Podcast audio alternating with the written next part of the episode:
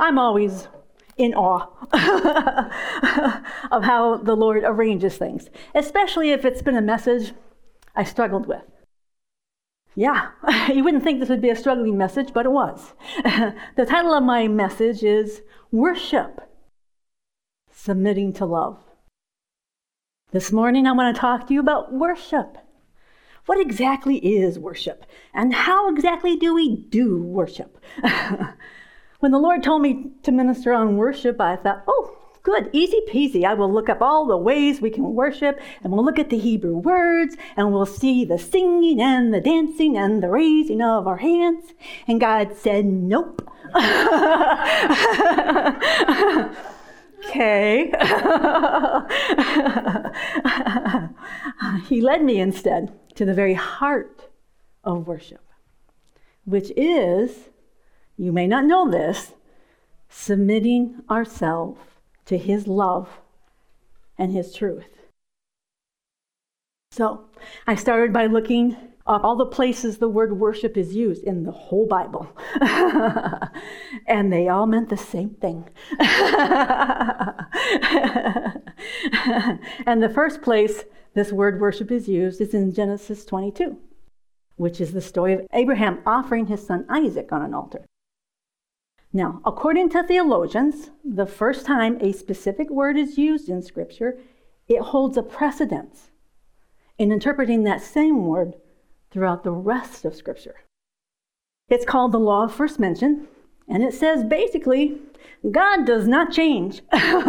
so, if we want to correctly understand the scriptures he wrote, we need to understand what a word meant the first time it was used in the scripture. So, we're going to take a quick look at the story of Abraham offering his son Isaac on an altar. I'll begin reading with verse 1, Genesis 22. After these things, God tested Abraham and said to him, Abraham, and he said, Here I am.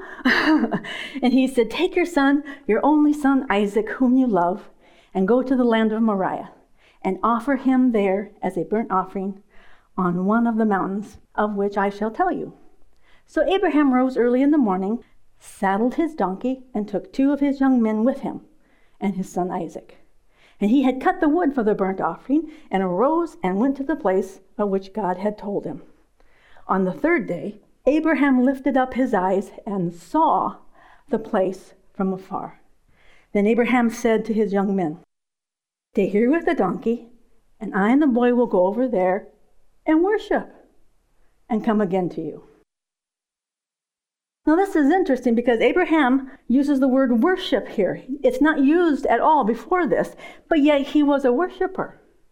He had offered many sacrifices. But obviously, this particular offering was different.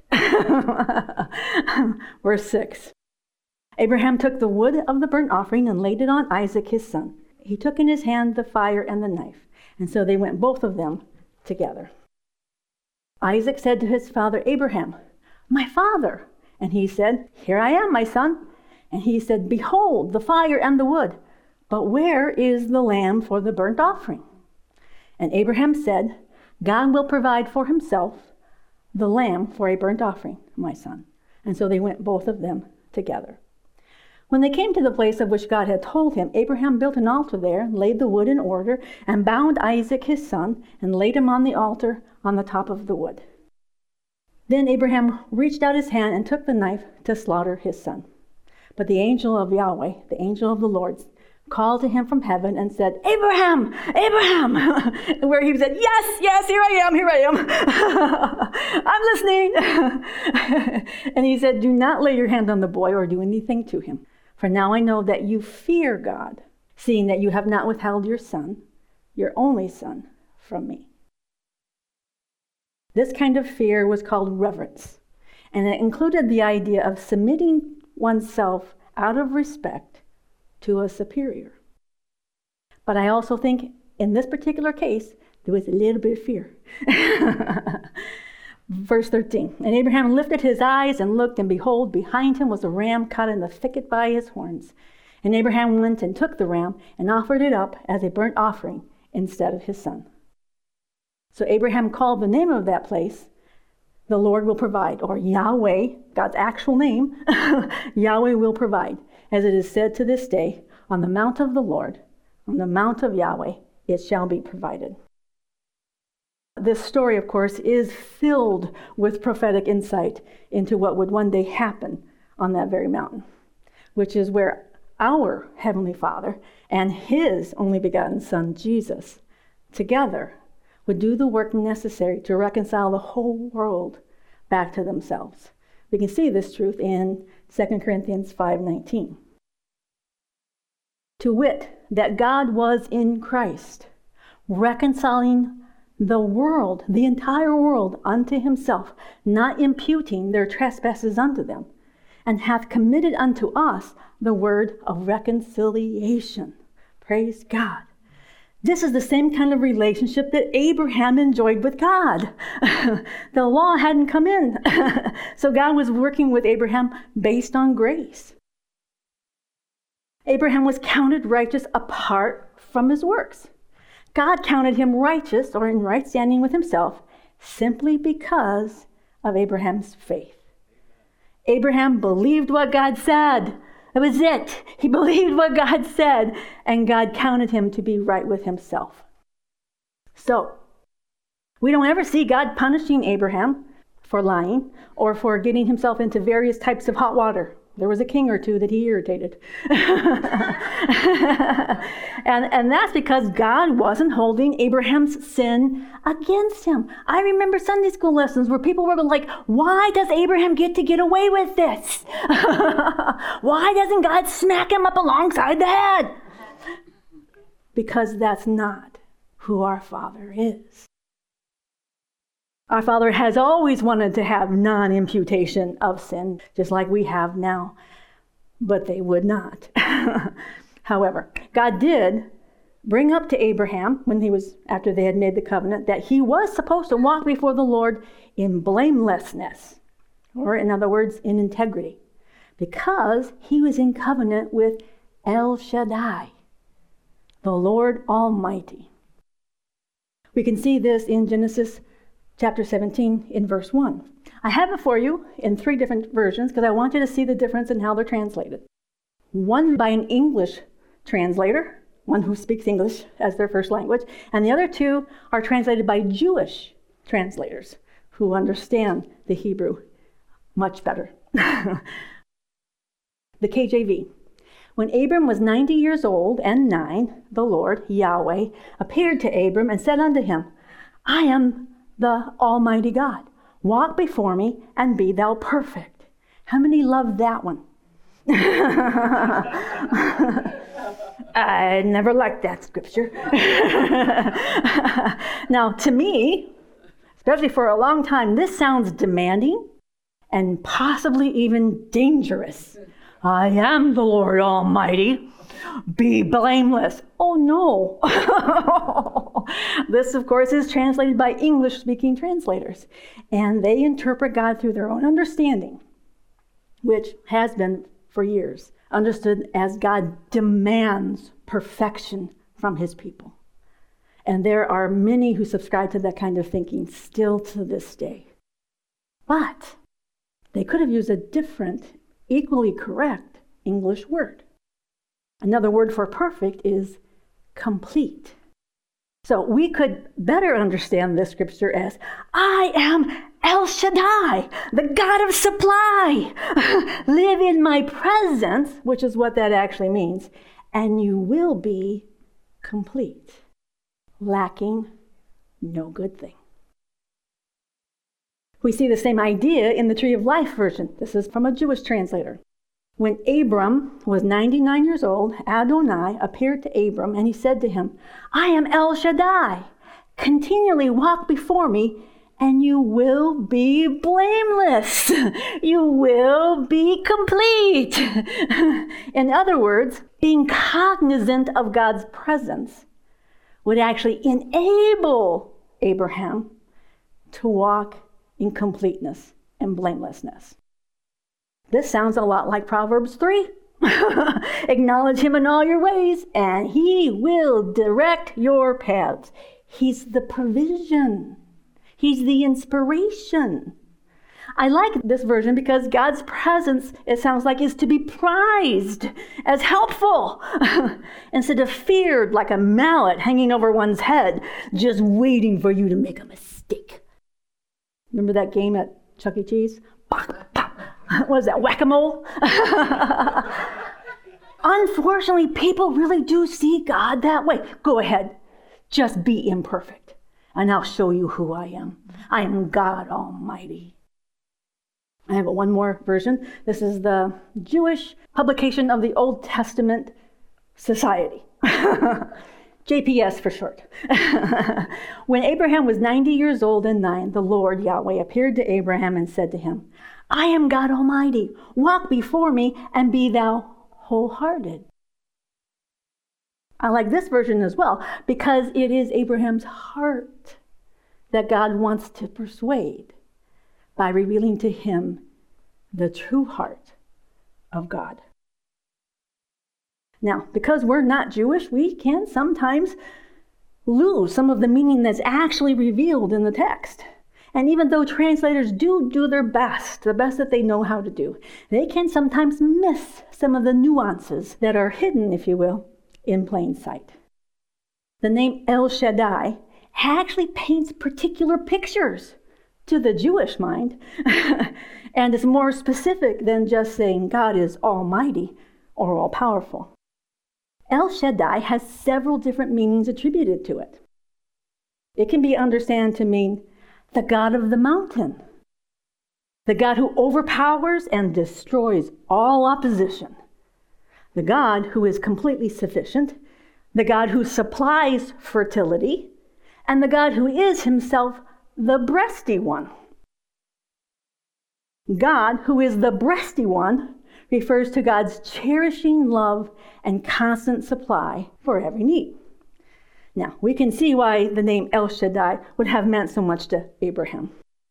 God had already shown Abraham at this point in, in the story that El Shaddai was himself his protective shield, and that he was the one who overcame and destroyed all the opposition from the angry kings. and it was El Shaddai who prospered Abraham in spite of having the less desirable land. And it was El Shaddai who was definitely the god of fertility, who gave him and his wife a son in their old age. No, I do not want children in my old age. They are way too much work. and then came the call up to a mountain, God of the mountain, one of his names, to meet with God and to worship him. And it was there that the God of the mountain, El Shaddai himself, that God would be seen as God who is the breasty one, the one who is cherishing love and constant supply. It is the image of a nursing mother. Now, sometimes people take offense to this description because it's obviously female. But the truth is, God is neither male nor female, He is spirit. He doesn't have a physical body whereby we would know that he was male. When God created mankind, he made them male and female, both in his own image. This is simply a picture to help us understand who God is revealing himself to be when he was revealing himself as El Shaddai. Now, the call to Abraham to sacrifice his son would not have been unexpected. We look at this command and ask ourselves, what was God thinking? How could he ask this of Abraham? But this was the ultimate test of a worshiper's fidelity and sincerity in that time in history. Child sacrifice, or in this case, adult human sacrifice, was thought to be somewhat commonplace amongst various tribes of people. And it was meant to prove one's faithfulness to their deity by offering their best and their highest possession. And it was supposed to appease the anger of their deity, who was angry because of the sins of the worshiper. And of course, most deities were thought to be angry because of some type of lack in the worshiper's life. If it didn't rain, then the rain god must be mad. If your wife wasn't getting pregnant, then the fertility god must be mad. Ancient peoples basically believed that there were spiritual entities, and they called them gods. They're actually demonic spiritual entities that were in control of everything. And they were usually mad about something humans were either doing or not doing. so these ancient peoples sacrificed to these entities in an effort to persuade the entities to be gracious to them and to grant them what they had need of. So, this was very likely the same understanding that Abraham had of El Shaddai as well, because that's the way the gods are, obviously. At least to some degree, he probably had that picture in his mind. So, if God demands a human sacrifice, then he's probably mad about something. he needs to be appeased. Also, God, as his God and covenant partner, had the right to demand Abraham to prove his loyalty by worshiping El Shaddai with his highest and best gifts, which were his son and his promise. Now, unfortunately, many believers also see our Father the same way. They believe God might demand that they give up what is most precious to them as a way of proving their fidelity to Him. They see God not as El Shaddai, the breasty one, the one who is cherishing love and abundant supply, but as El Shaddai, the God who overpowers and destroys all opposition. They see God as El Shaddai, the God who would ask us to sacrifice our most precious gifts and promises as an act of worship, proof, evidence of how good we are. so, what does the word worship in Hebrew actually mean? I have the definition from the Strong's Concordance for you to see, and I've added some helps. the word for worship throughout the entire Old Testament is the word shakah, and it means to depress oneself, not others. To depress oneself, that is to prostrate reflexively in homage to royalty or to God. It means to bow oneself down, to crouch down, to fall down flat, to humbly beseech, to make obeisance. There's a word we never use, which is affectionate deference. It means to defer or to submit to the will or wishes of another out of courteous regard or respect. It means to do reverence. Reverence is defined as fear mingled with respect and esteem. So, worship would be an action based on reverential fear and awe. This word also means to make to stoop oneself, and that's called this submission, this deferring to, is called worship. So, what we see here is that worship begins when we recognize God as God and we acknowledge that He really does have the right to demand of us anything He deems appropriate. And then, out of respect for his power and authority and his big mallet, we submit ourselves to his will out of reverential fear and awe so he doesn't squash us. but is that really who God is? the God who demands worship and sacrifice? Hmm. People often perceive God in the Old Testament as demanding that people bow down and worship him in fear. He wants them to be quaking in their boots especially if they try to resist. If God was actually like that, then why would he stop Abraham from sacrificing his son and his promise? Now, Abraham obviously believed in El Shaddai as the God who overcomes and destroys all those opposed to him because of the kings that God enabled him to overcome. Abraham obviously believed that El Shaddai was the God of fertility. Hello, 90 years old. because God enabled both him and his wife to conceive. You see, God is a God of supply, not a God of demand.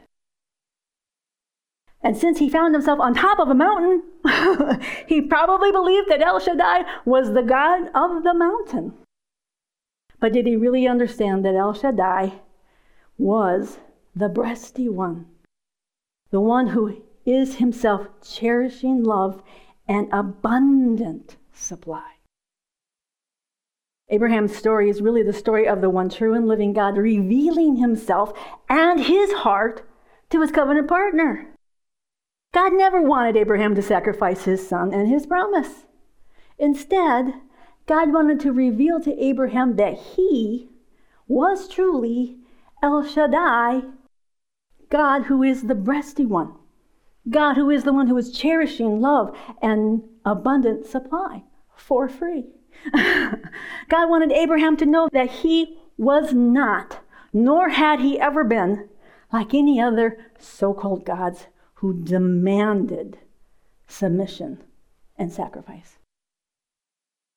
God's desire is, and always has been, to give us Himself, to reveal to our hearts His true nature, which is cherishing love and tender affection and complete access and abundant supply. God doesn't need anything from us. He's the supplier. He's the enabler. He's the empowerer. He doesn't need something from us. God wanted to reveal to Abraham that the one true and living God isn't interested in taking life or demanding sacrifice, but only in giving his own life to and for mankind. See, when it comes to worship, it matters how we see God. If we see God incorrectly, we will fear that He will do us evil for our own good. Years ago, I heard a testimony, true story, of a young woman who suffered a great trauma regarding her little girl. She told the story that one evening, while she was in the kitchen getting dinner ready, she had this thought check on the baby. Her little one was like 18 months old, maybe two. And at first she's like, no, baby's just fine. she knew where her little one was. She was just in the other room playing while her older children were watching TV. So she dismissed the thought, check on the baby. But God, in his faithfulness, continued to insist that she check on the baby. and when she finally did, she found that her little one had gotten wrapped up in the cords of a Venetian blind and was being strangled. Thankfully, she found her in time to save her life. But this incident did not give her comfort and confidence that God was able to protect and rescue her baby. Instead, it triggered her deepest fear. She had always been secretly terrified that God would take one of her children away from her. She had been taught by her church that God gives and God takes away. He's got a mallet, so you better understand that He is almighty. And that God could choose at any moment to take one of her children away from her, for her own good, of course, and for His glory. This woman had a warped picture of who God is in His nature. She pictured him as someone who would take away one of her most precious possessions, one of her children, just because he could for the purpose of bringing good out of tragedy in order to make himself look good.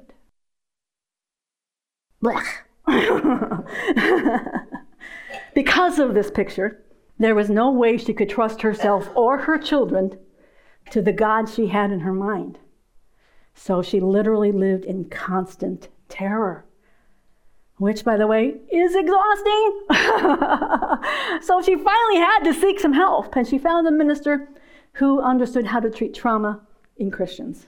And he was able to help her recognize that God was actually the good guy in this scenario. he was faithful to keep insisting that she check on her baby.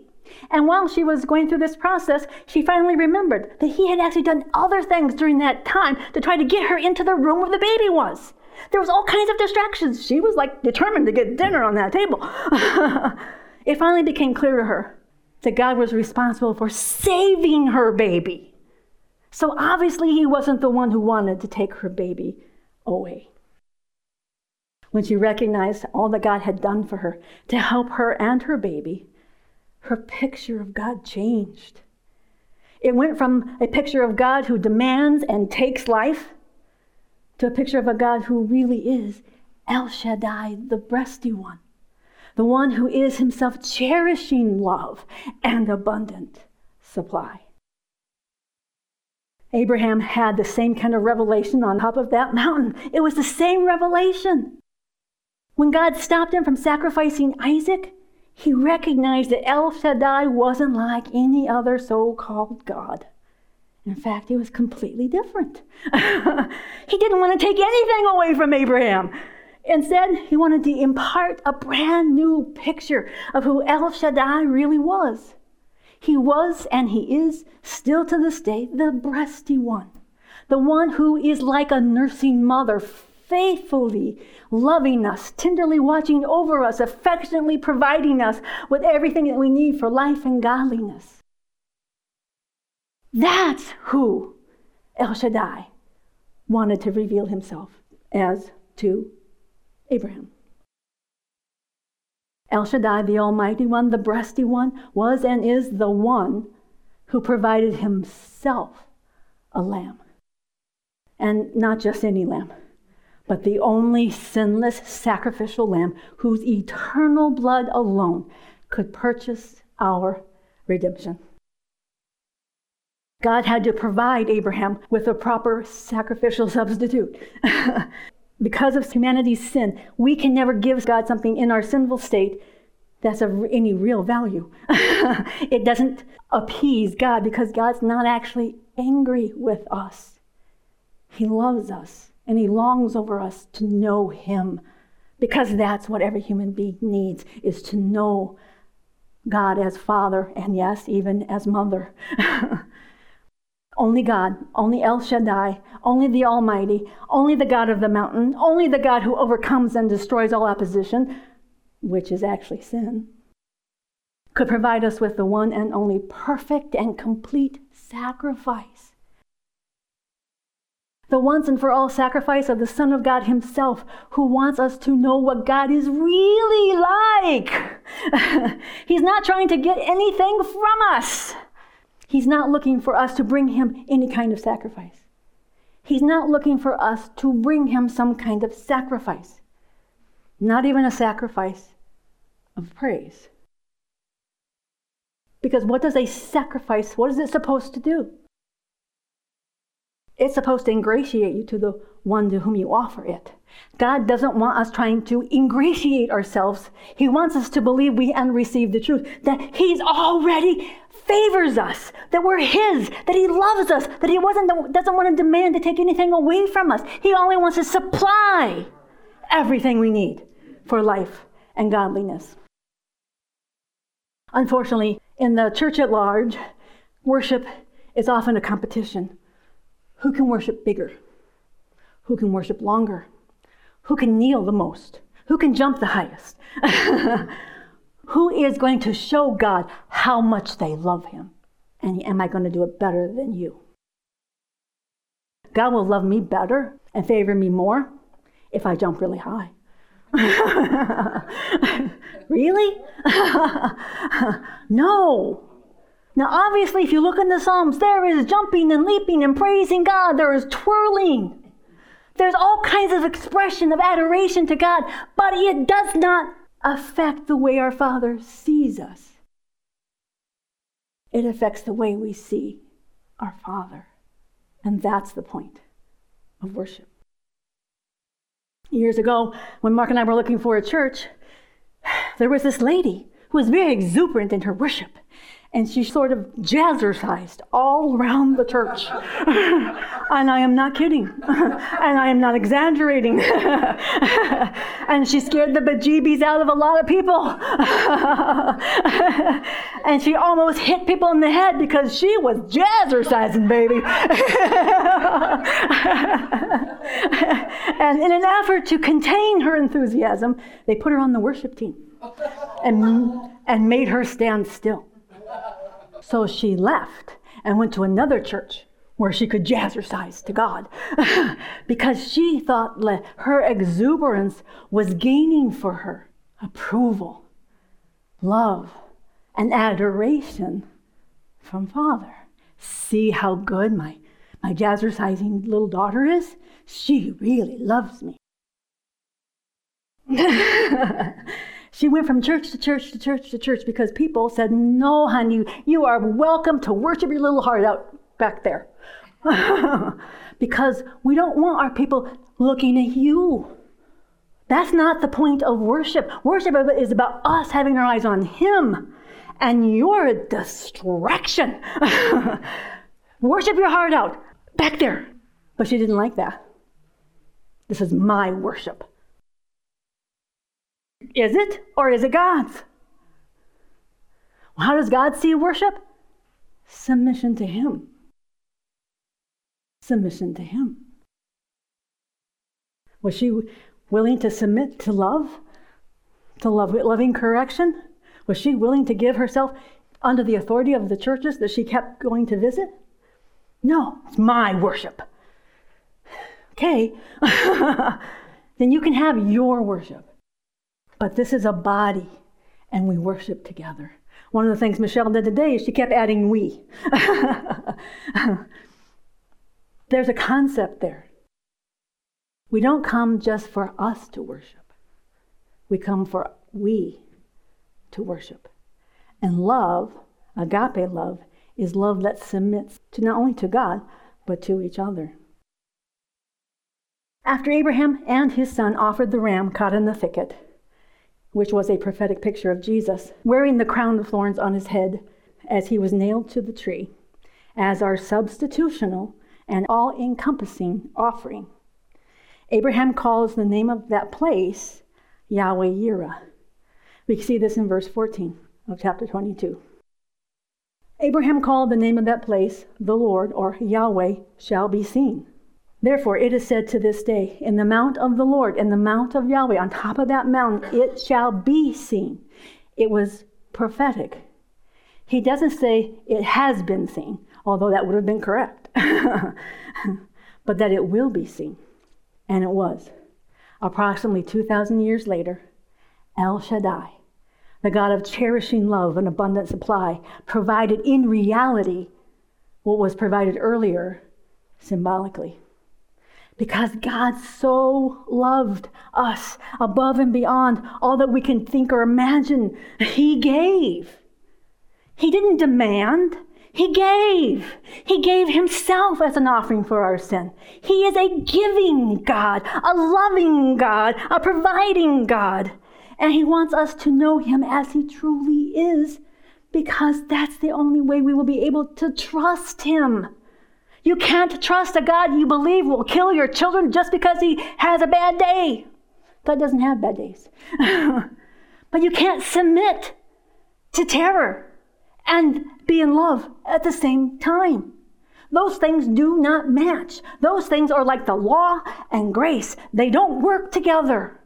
We're not supposed to be terrified of our Father. We're supposed to know that He only wants what's good for us. That way we can trust Him. We can trust Him, love, and we can voluntarily submit ourselves to His love. That's what worship is us submitting ourselves to who He really is and all that He has done.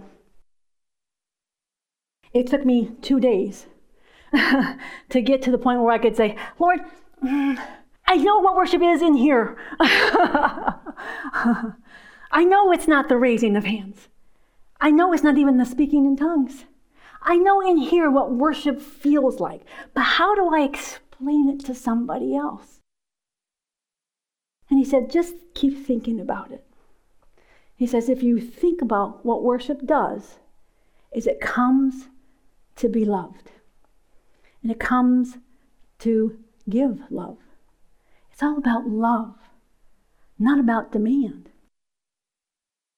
It's one of those things that's hard to explain.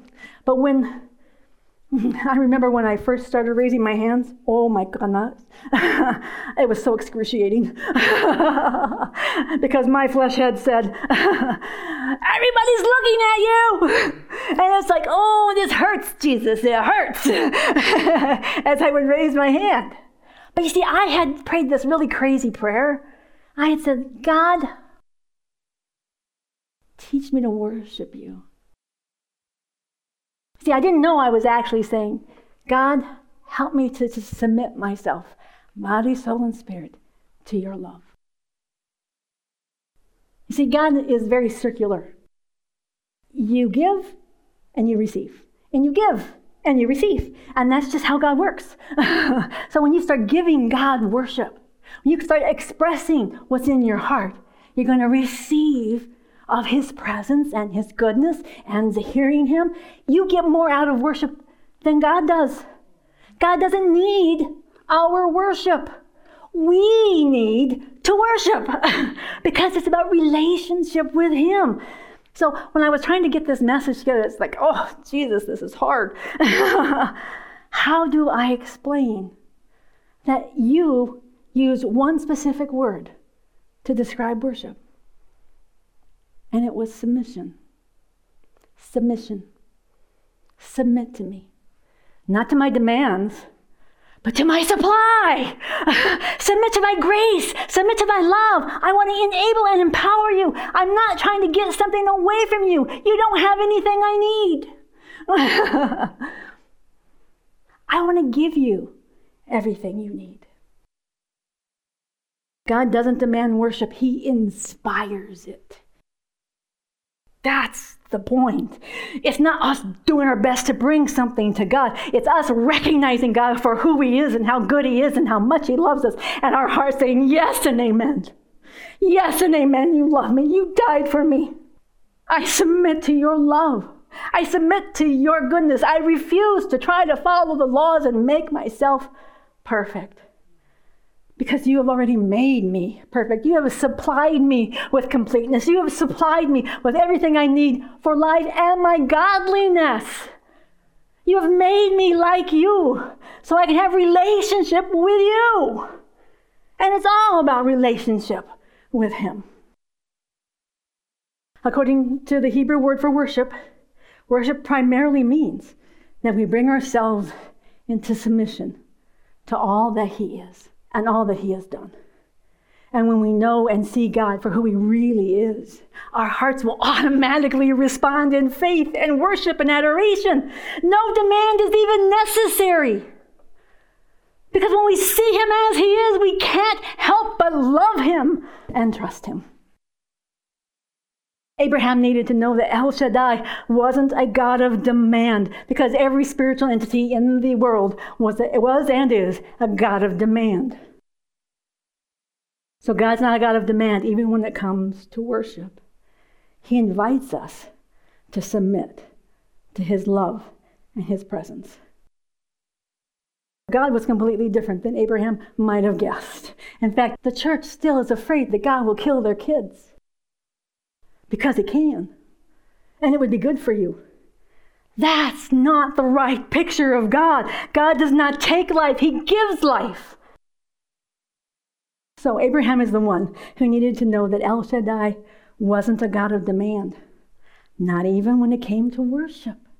He was completely different than Abraham could have ever guessed. There was no other God like this. He was a God of cherishing love and abundant, continuous supply. Everything Abraham needed in order to truly worship his God, his God had completely supplied for him. Now, when God called Abraham and told him to stop and not to sacrifice Isaac, it was that moment, especially that moment, I believe, that Abraham saw God for who he really was. When he saw the truth, when he saw that God didn't want to take anything away from him, that God didn't want him to try to prove how faithful he was, he willingly and voluntarily rejoiced and worshiped in his God. There was probably jumping and leaping for joy.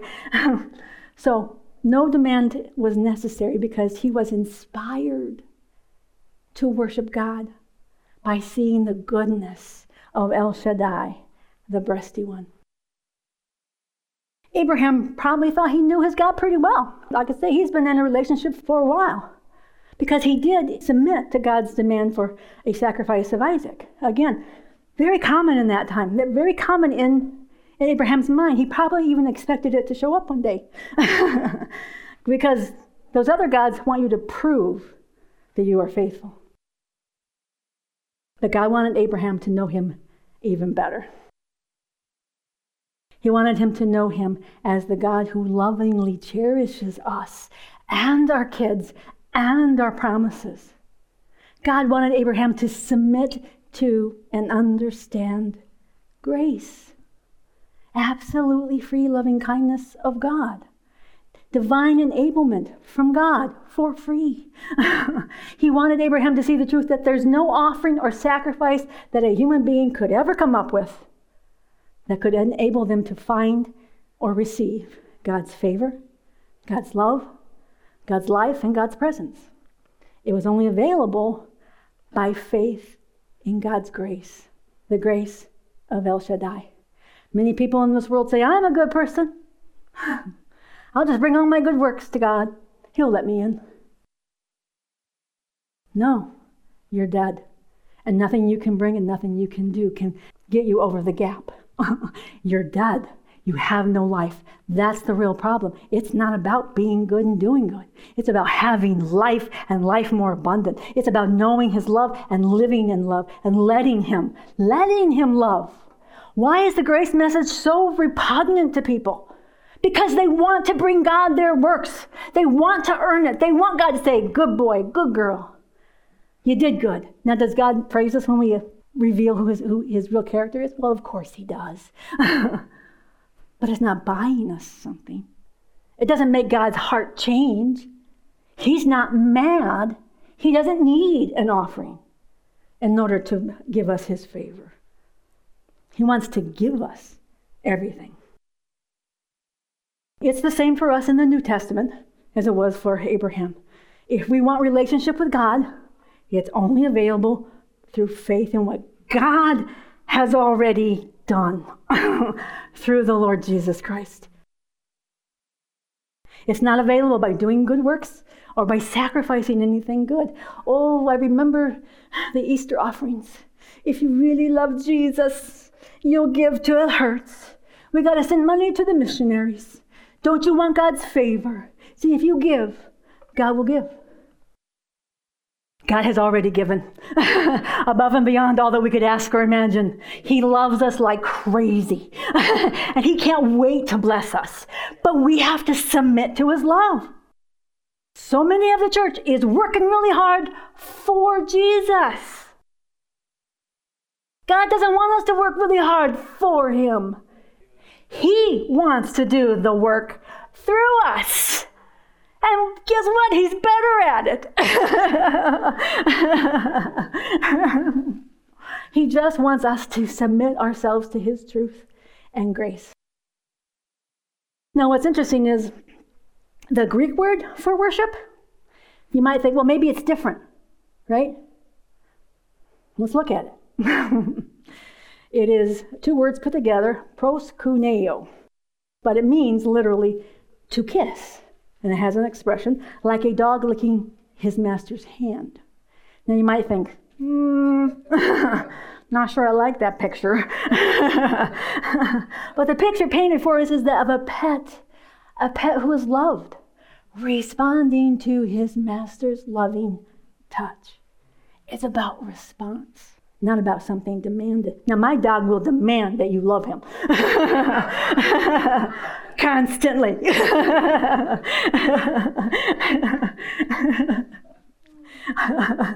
um, this word also means to fawn or to crouch to, again, submitting ourselves. That is literally or figuratively, it means to prostrate oneself in homage, to do reference, to adore, to worship. All of these actions are in response to the face of the one they're looking to. Hallelujah. So, yes, it sounds very much like the Hebrew word for worship. And that's because true worship comes from our hearts, seeing the truth of who God really is. The truth of our Father's and our Jesus' cherishing, tender, affectionate love and the abundant supply of goodness provided through the cross. When we see this, it will inspire us to worship. We won't be able to help ourselves. I have to worship you, Jesus. I have to worship you, Jesus. When I was making this message yesterday, I'm trying to explain it to my husband, and I'm crying like a baby. because when you see how good He is, and how much and how desperately He loves us, you can't help but respond to give Him what He's given you, to love Him the way He loves you. It inspires us to love Him, to worship Him. Years ago, when the day was long and life was busy, and it seemed to me I needed more hours in my day, I would think, oh God, please help. There's way too much to do. How will I ever get it done? And I was working really hard to be holy and righteous and acceptable to my Father. But in the midst of all my hoopla, I would hear the Holy Spirit bring a secular song to my remembrance. I think that's funny. Jesus is not religious. so there's this old song, I don't know if you've ever heard of it, it's called Annie's Song. And it was a song by John Denver. And I'm not allowed to, because of copyright, to actually let you see it or, or hear it. But there was one line that said, Come, let me love you. Let me give myself to you. And he would sing it. I would be busy. I got stuff to do, Jesus. and he would sing it again. Come, let me love you. Let me give myself to you. He wasn't saying, Hey, come here, I need you. he was saying, Come here, you need me. you need to know how much I love you. You need to know that I can bless your efforts. You need to know how good I am. You need me. This was just God's way of saying, It's not more time you need, sweetie. It's more time with me you need. Come away to a quiet place and let me love you. Let me show you the things to come. Let me show you what I have for you. Let me show you how good I really am. I am all powerful. I am the God of cherishing love and abundant supply. He simply invited me to let the love and truth and presence of my Father refresh and revive me. He had a way of extending my day. And I would get more done by taking time with him than by trying to push him aside so I could get everything done. I would submit myself to him and to his love and make time to be with him in prayer and in the word and, yep, in singing songs. you see, when he sings a song over us, you will find us singing the same song back. Come, let me love you. Let me give myself to you. And of course, he was always right.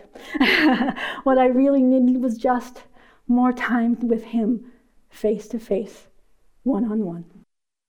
Worshipping God is something we need, not something God needs or demands. We're the ones who need to spend time in His presence, hearing His voice, and letting Him love on us as we love on Him. We're the ones who need to be reminded that God's not an angry or demanding God. He's not interested in, in taking anything away from us except our sins. he is loving and He is supplying.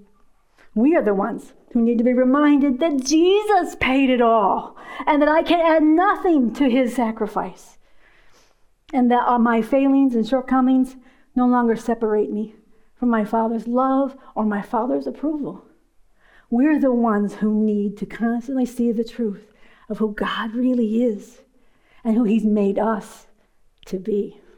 Again and again and again, and to grow in the knowledge and understanding of Him more and more. Because the more I see Him, the more I know Him, the more I can just rest by faith in who He is.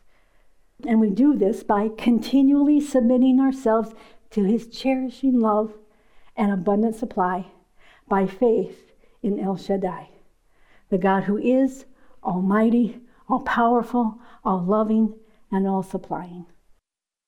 He has given us his spirit. He has poured out his love into our heart so that we don't even have to come up with the love. he gave us everything so that his life and love could work through us to him and to others. Father God, I thank you.